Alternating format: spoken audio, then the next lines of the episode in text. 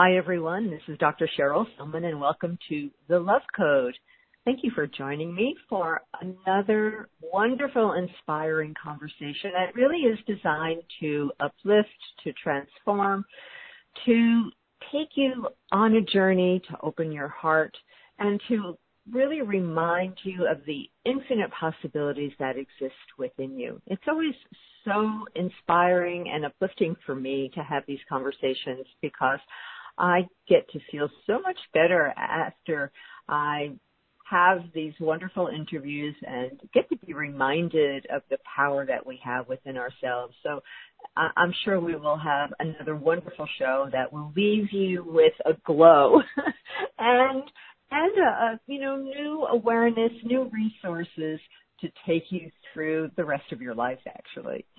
If you are listening for the very first time, I want to welcome you. It's great having you here on the Love Code. If you'd like to get the archived shows, if you can't listen live, then there are two ways to do that. You can either go to my Facebook page, which is What Women Must Know. And What Women Must Know is the name of the other program that I have on Progressive Radio Network. It's a podcast that's every Thursday at 4 p.m. called What Women Must Know, and that's all about health and well-being. And the other option is just to go to my website, which is drcherylsellman.com and opt in there. So I will be able to then send all these shows out and I have all sorts of other great information that I send out as well. So either like me at What Women Must Know or just stop in and go to Dr. Cheryl Sellman and join my community. I'd love to have you. And I, I'm so excited to have my guest today on the Love Code. We're going to be talking to Dr. Norman Rosenthal and we're going to be exploring poetry. And Dr. Rosenthal has just released his latest book called Poetry RX, which is such an interesting book, and we'll get into it in a minute. But I, first of all, just want to take a moment to introduce you to Dr. Norman Rosenthal. He is a clinical professor of psychiatry at Georgetown Medical School and was the psychiatrist who first described seasonal affective disorder and pioneered the use of light in its treatment during his 20 years at the National Institute of Mental Health. He has researched other innovative psychiatric treatments and is the author of several books, including the New York Times bestseller Transcendence, Healing and Transformation Through, through Transcendental Meditation, and the national bestseller Supermind. He is currently uh, and has maintained a private practice private clinical and coaching practice in the Maryland suburbs of Washington, D.C. His work has earned him national and international attention in the world of psychiatry and psychology as well as in the media. So we're in for such a treat and let me welcome Dr. Rosenthal to the show. So Dr. Rosenthal, hello and welcome to the Love Code. Well, thank you. I'm so happy to be here. Well, I am thrilled to have you as my guest today. You are doing such interesting things and obviously a really interesting person. and uh, I I know we have lots to go through and to inspire and uplift my community today. I'd like to begin our conversation with your journey. You, you just don't seem to be your average run of the mill psychiatrist, Dr. Rosenthal. And um, I'm just curious as to how your personal journey unfolded to arrive at this, um, you know, this this place where you are talking about um, meditation and you're you know, understanding the power of light. How did this unfold for you? Well, I think since we are talking about poetry, it's fair enough to quote Robert Frost that I like to take the world, the road less traveled by.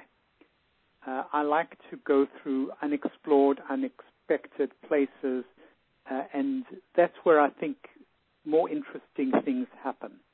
So even though I've done all the ordinary things that you would expect somebody to do to become a psychiatrist, namely become an MD, do all your regular medical things, learn about medications, do your organic chemistry. Uh, obviously, I always feel you have to do your basic stuff before you can go traipsing off into some unexpected place.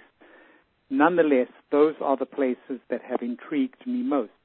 So a lot of the things that you've just mentioned uh, are things that fascinated me, and I always found they worked out very well for me because I would find myself in new territory, interesting territory, and able to help people in new, novel ways.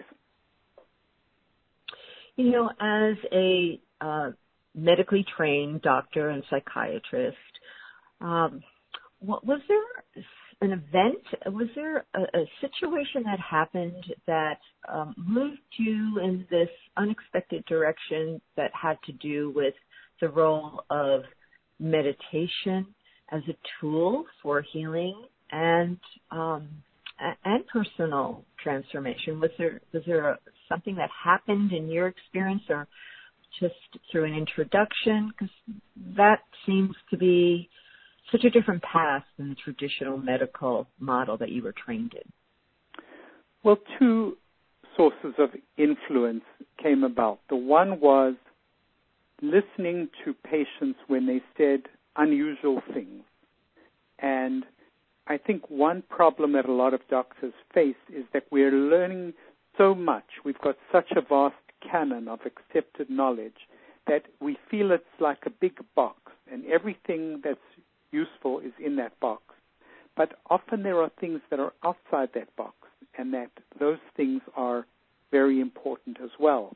So I think I've always been open to the possibility that there are things that haven't been described yet, that haven't been emphasized yet, and open to hearing about them. If I'm looking at a painting in an art gallery, I will always be looking into the corners of the painting, not just the central figures, but what's there, the little angel in the corner or the little devil down there in the other corner.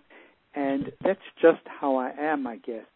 And uh, for example, with the seasonal affective disorder, um, we encountered at the National Institute of Mental Health a patient who had very marked seasonal changes.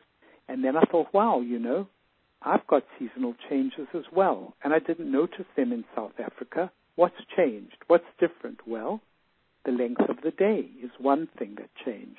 And so these are the little pebbles in the in the forest that you follow that take you into new areas that have been so interesting. And the same can be said for meditation.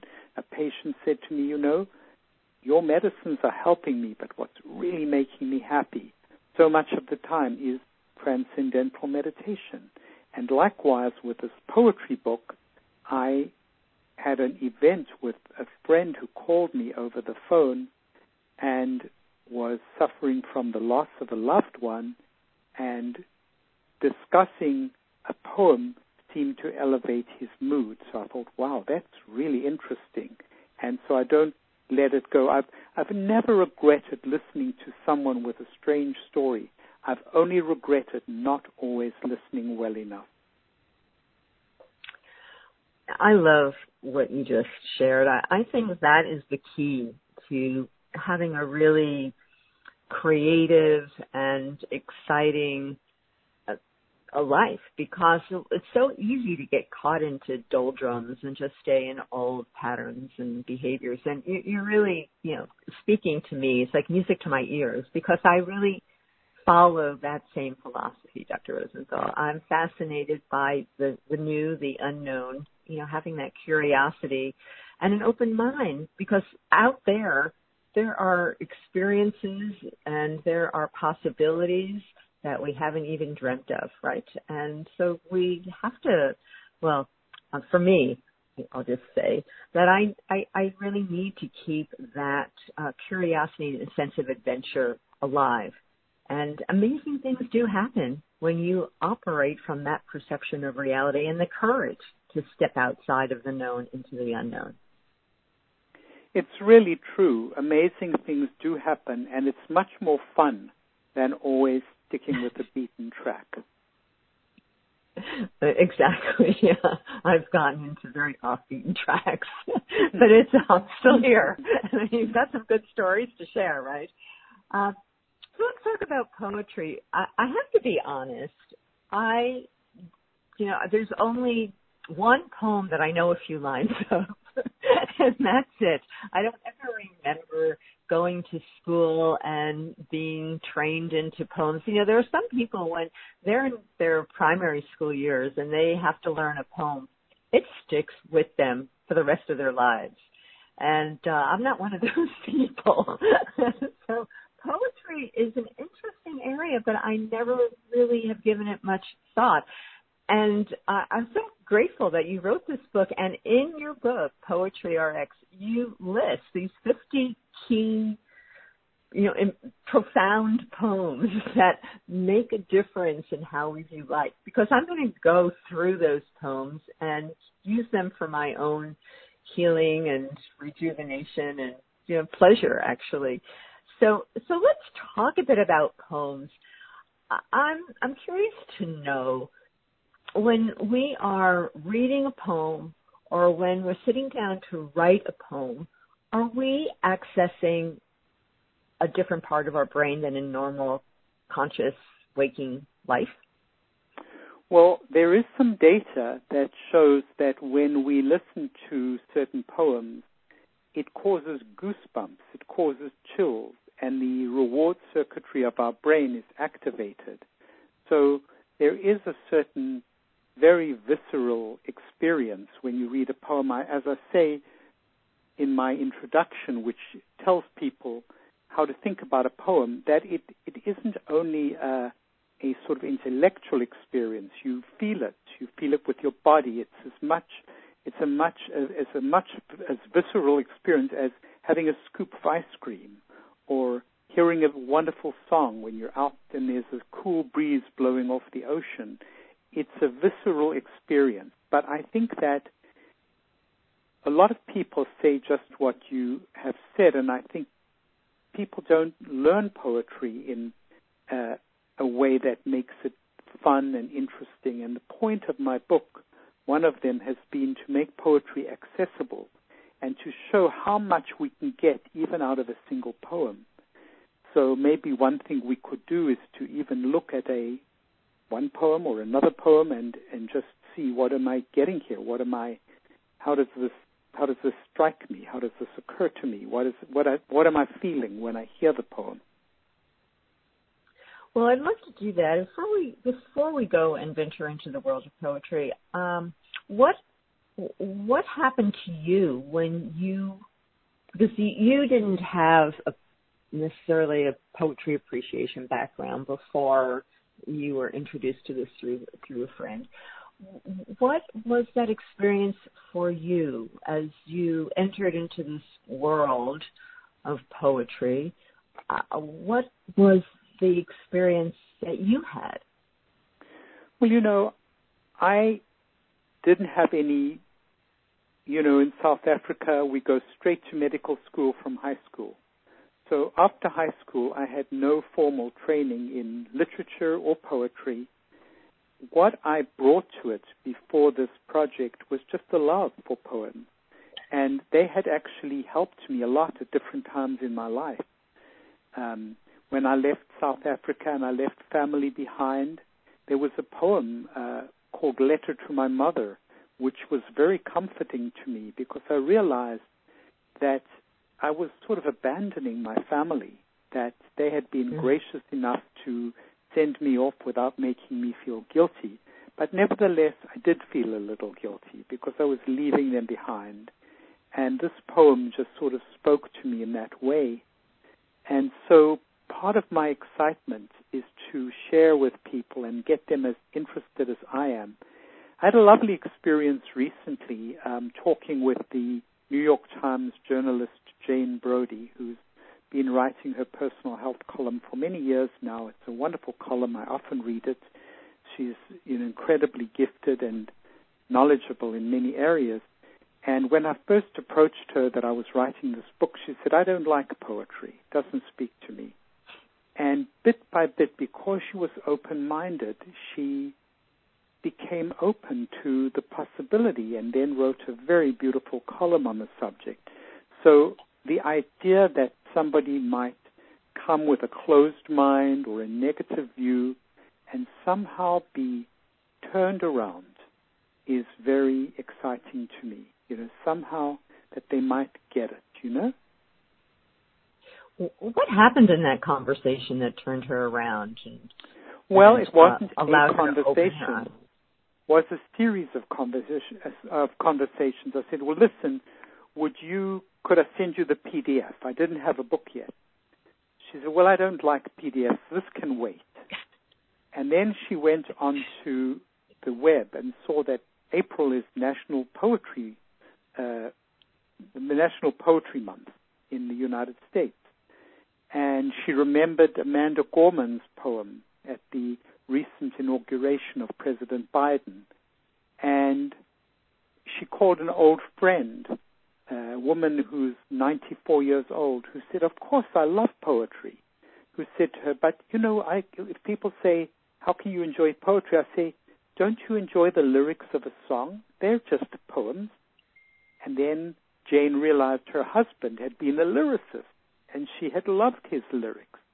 And so she opened her mind bit by bit by bit. So I get this email saying, change of plans, are you available tomorrow to talk to me? now, I only had my lunch hour, but there was no lunch on that day because I was not going to miss that opportunity. and so she reorganized her thinking and for this veteran journalist to be so open minded and so willing to listen was really a stunning example of how I want to be and how I think it's wonderful to be to be open to new possibilities. So what I would ask your listeners to do is to just be open that everything they thought poetry was or hated about poetry, it may all just be because they haven't been shown how to enjoy a poem and how to get the most out of it. And we're going to go into that in a moment, but I, I have to say, do you do you think that in this Jane Brody story, you, you set an intention? I mean, you obviously have a spiritual um, connection, and that's a part of your who you are.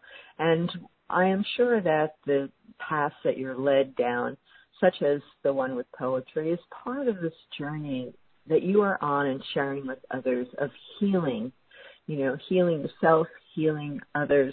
And out of that intention and out of that desire to share this healing, you, you know, you set things in motion. And the fact that Jane Brody, who was so resistant to what you were offering her, had these kind of, you know, synchronistic events occur that led her back to you seems to me this is just part of the power that is from from setting intentions and uh, being on this path and this passion that you have as things unfold as a result. Does, does know, that, thank, does that resonate you. with you? Yeah, thank you for saying that. I do feel that that is correct. And I know I had an awful lot of trouble uh, getting this book published. Um, people just sort of turned away. Publishers where I had written bestsellers before were uninterested. They nobody will hmm. want it, nobody will buy it, and um, I just had this feeling inside me that this was just burning to get out. I've held it for years, but I haven't had the wherewithal to write it until now. I had to have I had to go through some steps of experience and thinking and development before I could write this book. But it does seem it sounds, it sounds really wacko. I'm so I'm sorry. Uh, advanced trigger warning. Not on this show. you're, you're, you're in familiar territory here. it feels like it feels like there's kind of a magic in this book mm-hmm. because there was mm-hmm. a magic in me when I wrote the book. Mm-hmm. And mm-hmm. People have gotten turned around, which is exactly what I wanted. I wanted to say, see what I've done with each of these 50 poems. I've put out the poem so that you can see it with a beginner's mind, without preconception, with fresh eyes. Then I've told you a little bit what I see the poem saying, and I haven't got a lock on the truth. It's just what I hear the poet saying in this particular poem. Then I give you some concrete takeaways. What can you take out of this poem that might be useful in your own life? And then I talk a little bit about the poet and how this particular poet, with her or his bio, maps to this poem. How the poem comes out authentically from the life and mind of this poet. And I would say that in the same way, this book has come out authentically from who I am as a healer, as a therapist, as a human being, and as somebody who loves poetry. That's beautiful. Uh, I, I think as we're talking about the subject of poetry, which I haven't really thought much about, as I said, but you know, as we're exploring this, to me, the place where poetry comes from is the same place where all creative expressions come from, whether you are a visual artist, whether you're a musician, whether you're a dancer. It's a place that you get downloaded this this impulse, right? And it expresses in whatever way your particular talents or predispositions are that channel something that is beyond the left brain rational mind, right?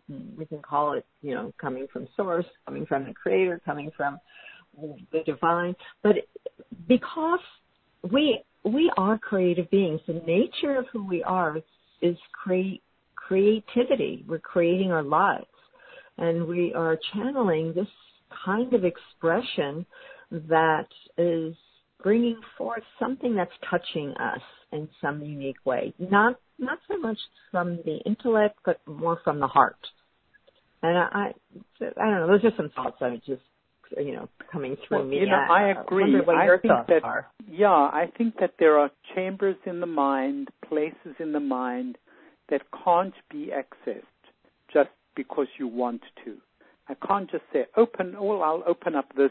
You know, when you're dealing with ordinary things like I'm going to go to the store and I'm going to buy myself a new piece of furniture or a new jacket or something.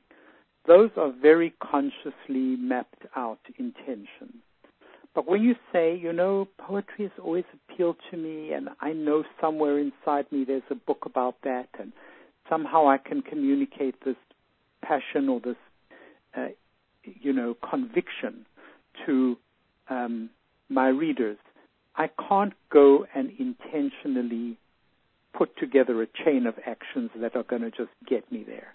I'm going to have to let these chambers of my mind, the hidden chambers, accessed, opened up to this kind of discovery. I've got to discover for myself what I already know to be true. And I find meditation to be an amazing way to do that because I'll go and I'll meditate and somehow answers will come to me. That's a little bit like what you're saying.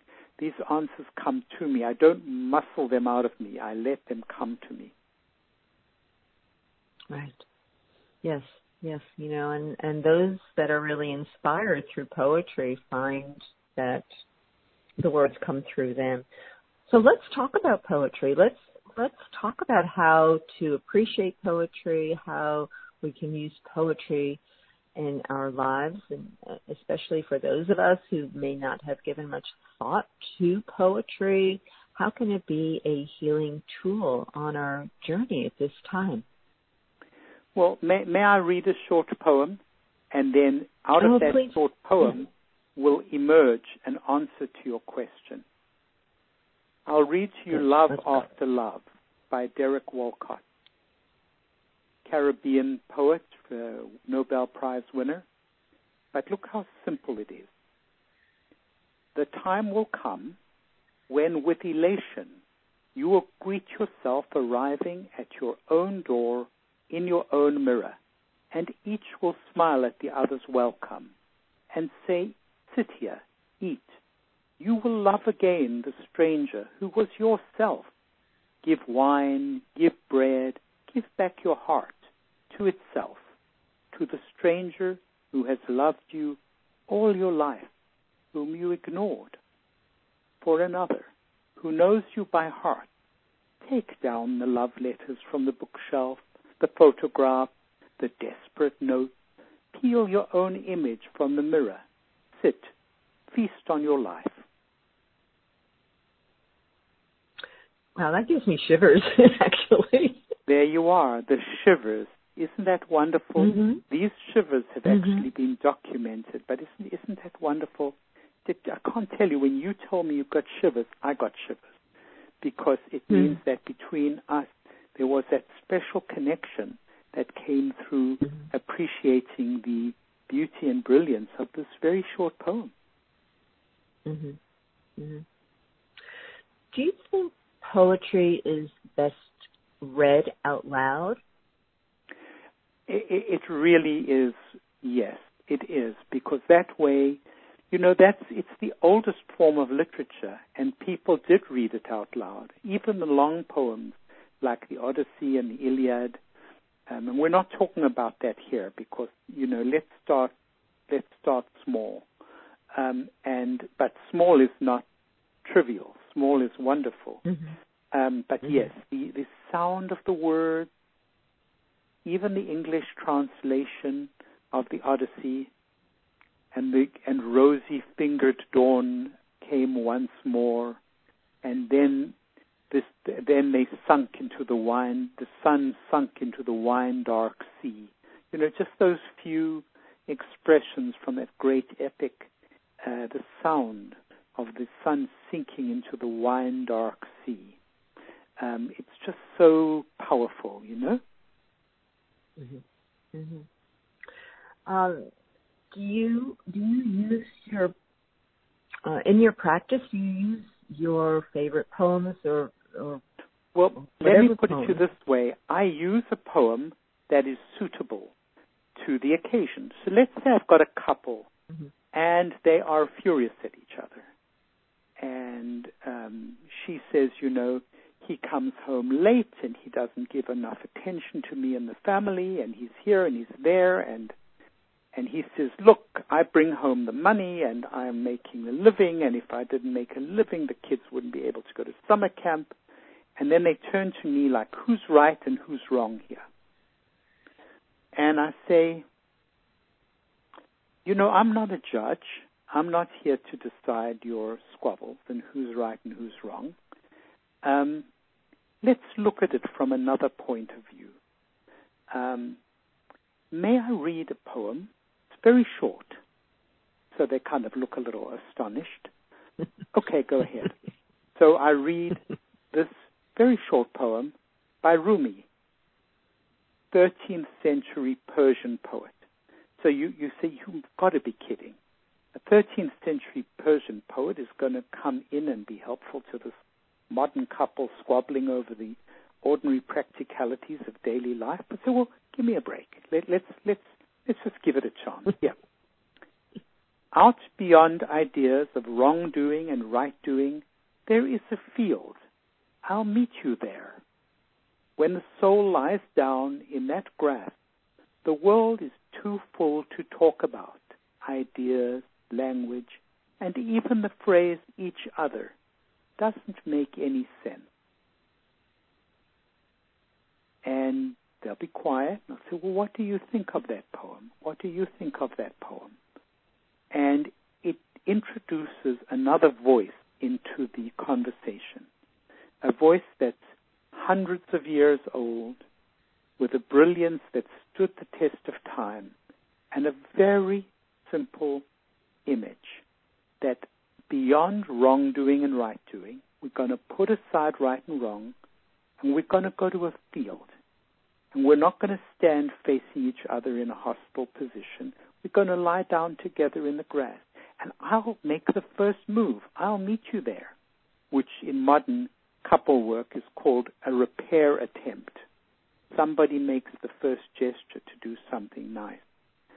And then it says, you know, we were lying down in the grass. You know, we've lain down in fields and seen the clouds moving overhead and stuff like that. We don't really feel like squabbling anymore. Maybe we feel like wait a sec. Why did we marry each other in the first place? What made us fall in love? What was it about her or him that was attracting me in the first place? It changes the whole focus.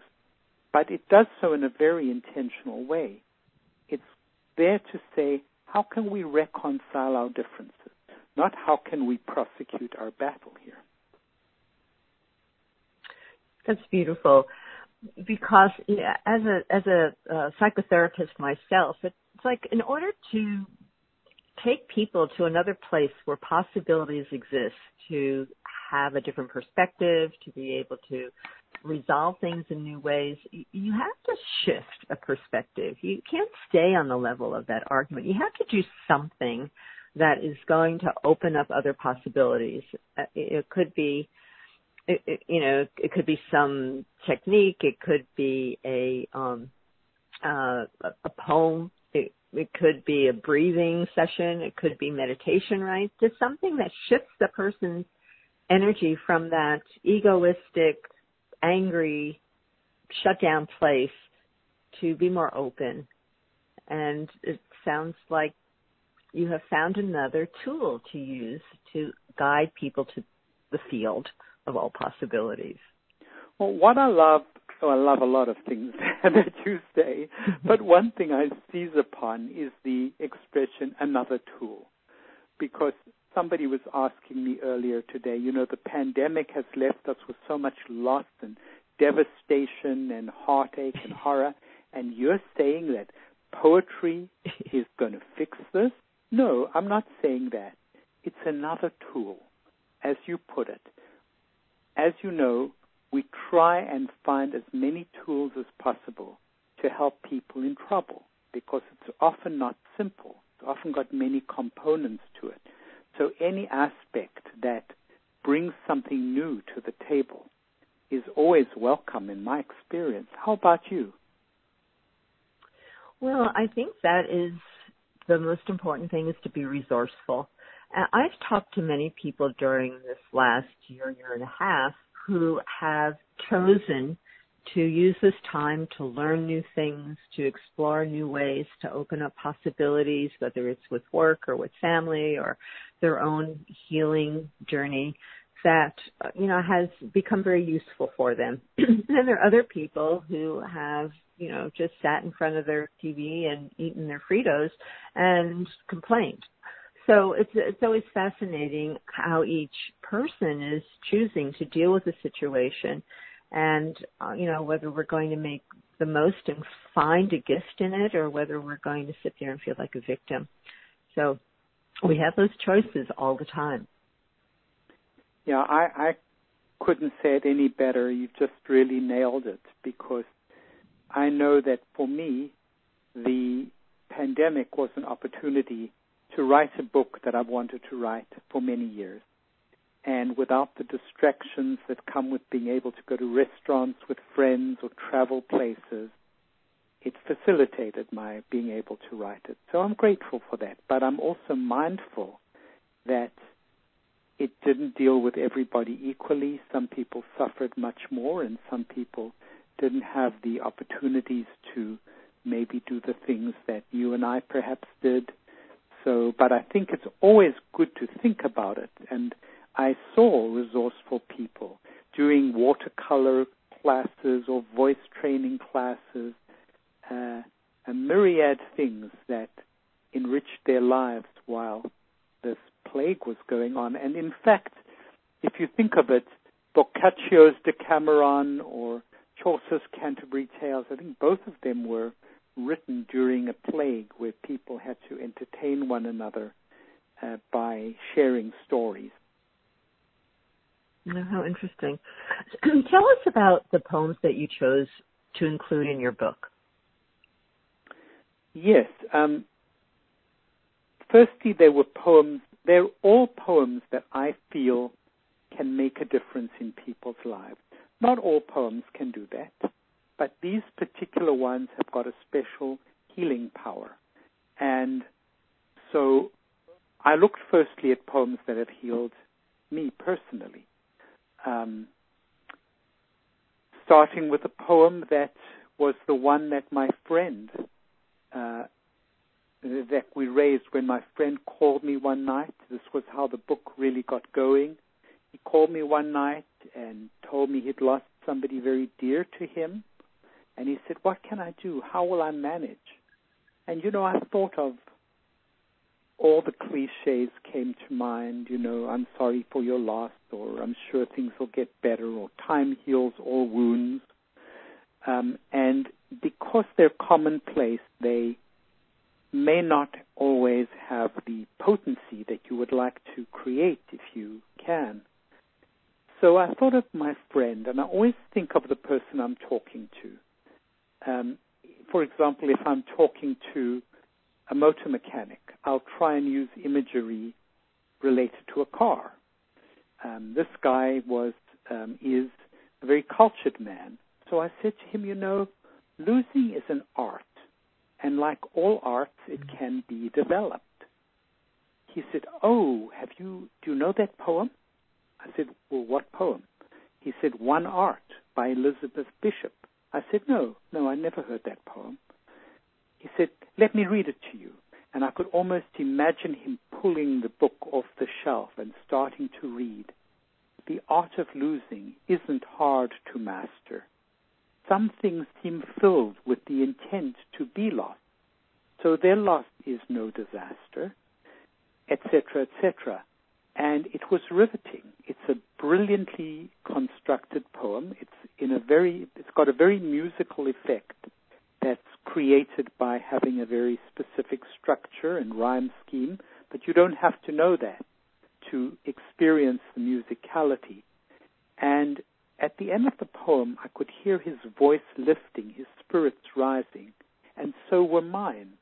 And I thought, wow, this is really interesting that a poem can make you feel happy, change your mood. And that was the first thing. And then I started looking for other poems that could do that.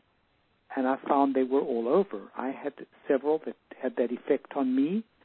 Friends brought me their favorite poems. I found some examples on the internet of people who felt that way. And before I knew it, I had quite a lot of poems. And then I thought, you know, there's enough here to write a book.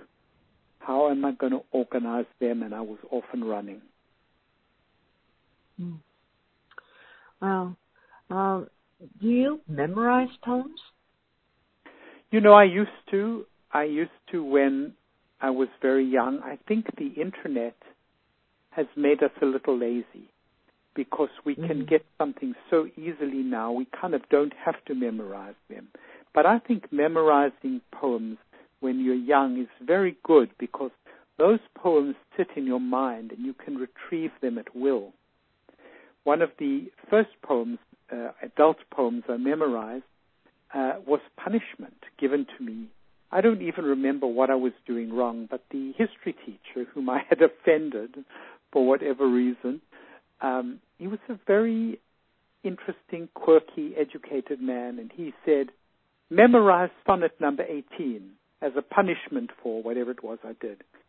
So I went and I looked at sonnet number 18. I'd never seen a sonnet. I didn't know anything about sonnets. And there it was. Shall I compare thee to a summer's day? Thou art more lovely and more temperate. Rough winds do shake the darling buds of May, and summer's least hath all too short a date. I can recite the whole thing because when you're that age, your memory is much better than what it is right now and I didn't have exactly. the internet. But it fascinated me, the sound, the meaning. It's a it's a very brilliant sonnet. And then I came to him and I said, "Oh, I've I've memorized the sonnet. You want to hear it?" He said, "Oh no, no, I'm not interested in hearing. you, you did it, you know," which was great. You know, he he gave me a he gave me a gift to to yeah. said that as a son, and he didn't care whether I did it or not, which was so funny. Years later, I was traveling with friends through Europe, and we saw him in a in a pub in London, and he said, "Oh, oh, so nice to see you all." He was so friendly. let me let me buy you a beer and some Scotch eggs. he was a character. And how ironic. How ironic you would find him. anyway, he was the character. Yeah. but what a gift he gave you. I mean, you yes. you you have re- retained that very beautiful sonnet all these years. That's what a right. what a was, gift in the form great, of punishment. It was a huge gift, and here we are, 55 years later, and I'm telling mm. you about a punishment a history teacher gave me for something I don't even remember what it was. Yeah, yeah, those those uh, moments and events that we don't realize have such an impact on us mm-hmm. for the rest of our lives. There is only a few lines from one poem that I have always, I don't know if I'm quoting it correctly, so I'll just state that up front, Dr. Rosenthal, but it goes something, it's by T.S. Eliot, and it goes something like this. Well, um, uh, oh wait, let me see if I, something about, oh, from all I'm learning, oh, now I have lost it. I must have stage fright or something. but it's, let me see if I can recall it. Oh, it's gone. But it's about um, uh, knowing something for the first time. I can tell oh, you that yes. much. It's that. That's little. Do you know what I mean? That's little Gidding, and um, it's a very wonderful. I've used it as epigraphs at the top of book chapters. We shall not cease from exploration. Ah. You want to continue it? Yes. Yes. No, you do it. You do it so beautifully. We shall not cease from exploration. But the end of our exploring will be to arrive at the beginning and know it for the first time. That's so profound. It is amazing. It's amazing. That's that's little Gidding. It's wonderful. And you know, as a scientist, I I researched rhythms, rhythms, biological rhythms, daily rhythms, and then of course seasonal rhythms, which were my big thing. And that little, little Gidding is full of cyclicity. There you see a cycle. Mm. We shall not cease from exploration, but the end of our exploring will be to arrive at the beginning again and know it for the first time. You see a cycle that he's drawing there. Mm-hmm. You know, we're exploring and then we're coming mm-hmm. back, almost like the Earth rotating around the sun or the moon rotating around the Earth.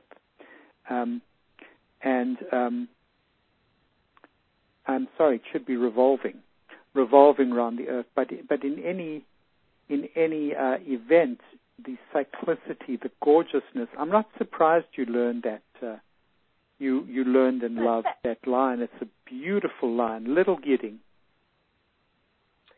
Because it seems to express the journey of life. You know, we go mm-hmm. through the stages of life, and as we grow and become more mature and have more experiences, we do see things in new ways that we didn't mm-hmm. see before. Mm-hmm. And it is a cycle of, but it's like a, it's like a spiral to me, mm-hmm. like mm-hmm. spiraling into a greater uh, awareness uh, mm-hmm. as we get to know ourselves a bit more. It, and we're, and that's that attitude, right? We talked about that in the beginning, to always be open to see things from a new perspective because that's really how we heal. That's how we heal when we see things from new perspectives mm-hmm. and new mm-hmm. points of view, and and that comes from our journey through life. So true. Mm. Can we talk a little bit about light? And uh, I'm kind of I'm sure we can fold it back into this conversation of poetry because it's so profound of light, and you know, light that comes from, you know, lamps that, you know, to treat this seasonal affective disorder, light that comes from the sun, light that comes from the divine. Right. Well, yes, we can do all of the above, but let me start by reading this poem by Emily Dickinson. There's a certain slant of light, winter afternoon, that oppresses like the heft of cathedral tune. Heavenly hurt it gives us, we can find no scar, but internal difference where the meanings are. None may teach it, any.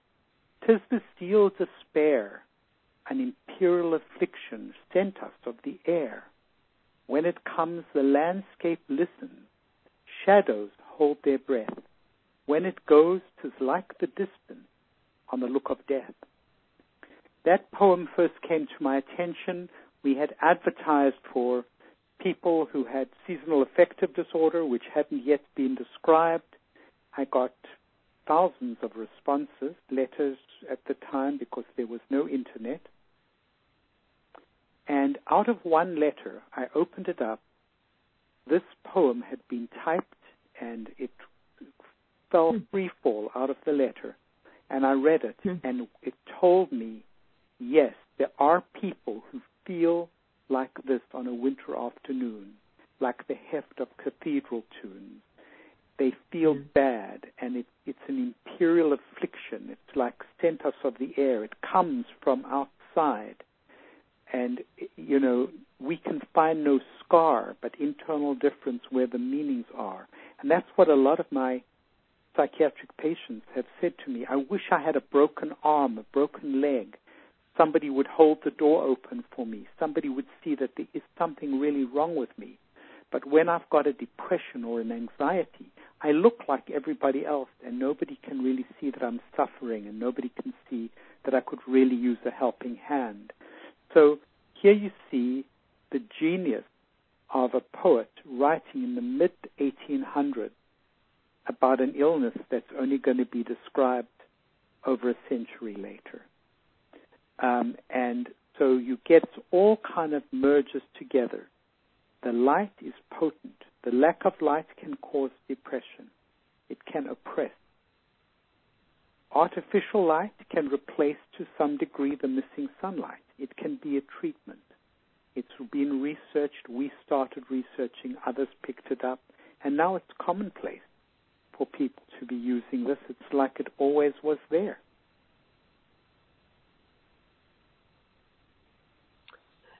Uh, yeah, which is full spectrum light. What you're it's it's bright. It's bright light. It doesn't have to be full spectrum. It's a box or a fixture that may sit on your desk or table. Um, often it's angled towards you. There are many fine purveyors of these light boxes now. You can get them online. The one thing I would say is don't get a teeny weeny light because it's cheaper because firstly it hasn't been researched and secondly it's more likely to be harmful to the eyes. So get yourself a good sized light box and um, I do have a book, Winter Blues, that tells people exactly how to use it. It's got 50 questions and answers on light therapy. That was my first book. So, um, and it's still in press and it's still useful. But uh, I love light. I love light. I love meditation. I love poetry. I'm privileged to have been able to write about the things that I love. It, it's so interesting, rather ironic, isn't it, that that poem fell out of the letter.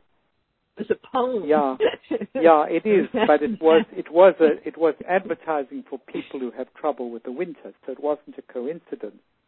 But when right. it fell out, but it was a yeah, go ahead.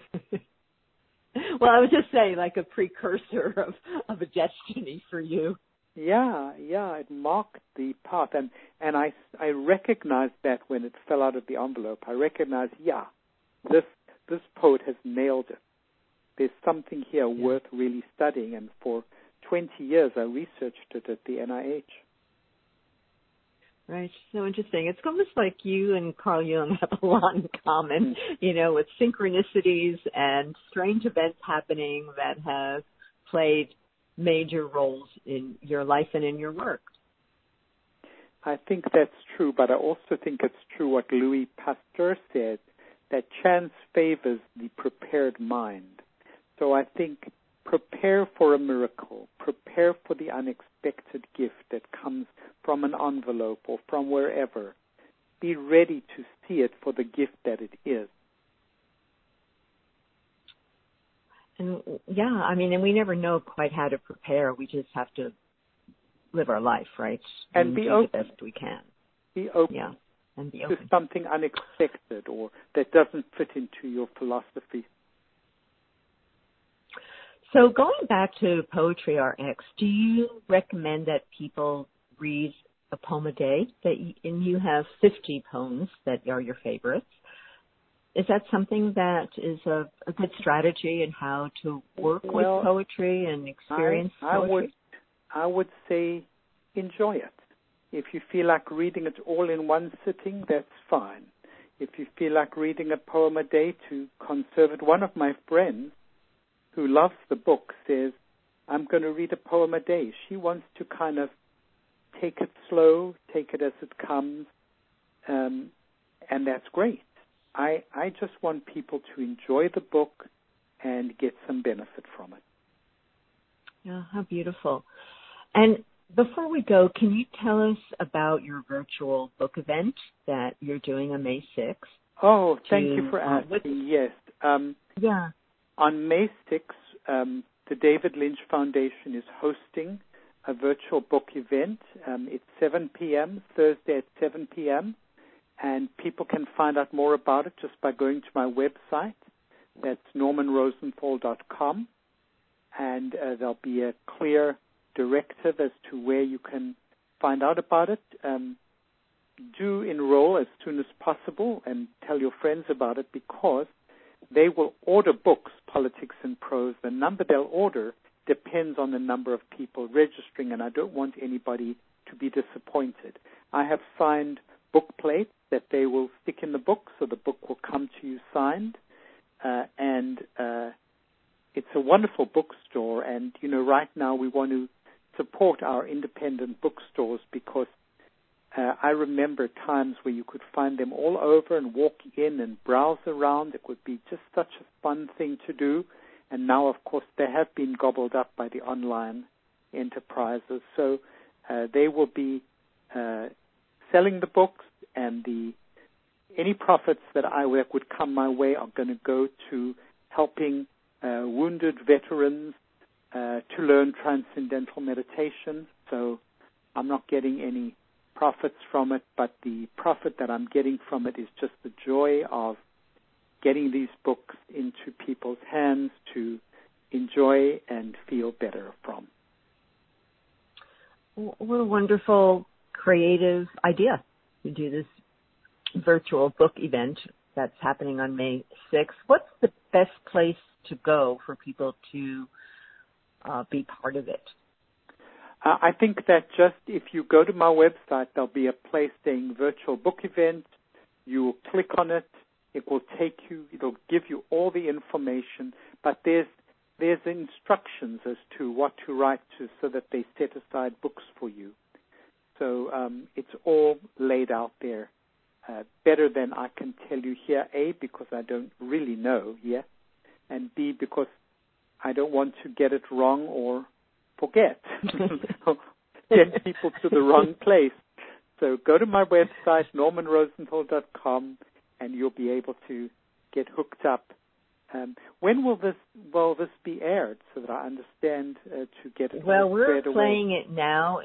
We're going to be playing it in time for people to book that Beautiful. event in May 6th.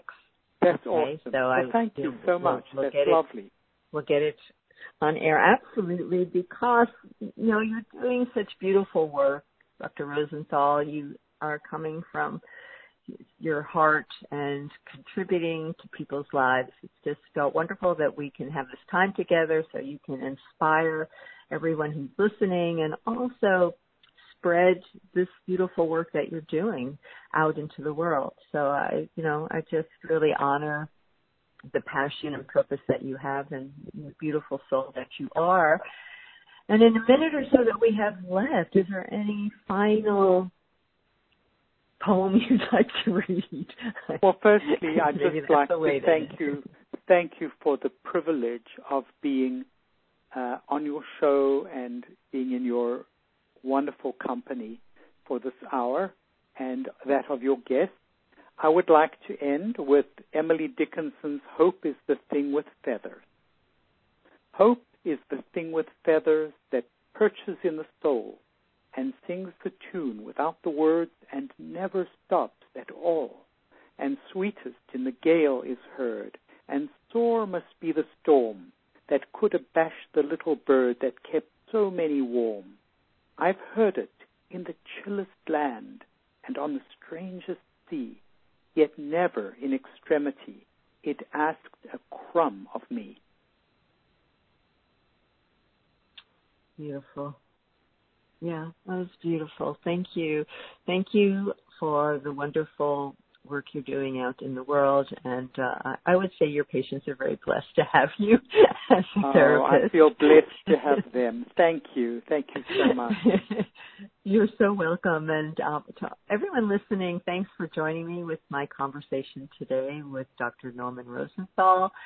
I hope you'll be joining me every week on the Love Code. And until next time, may your week be filled with love, peace, and harmony. Bye for now.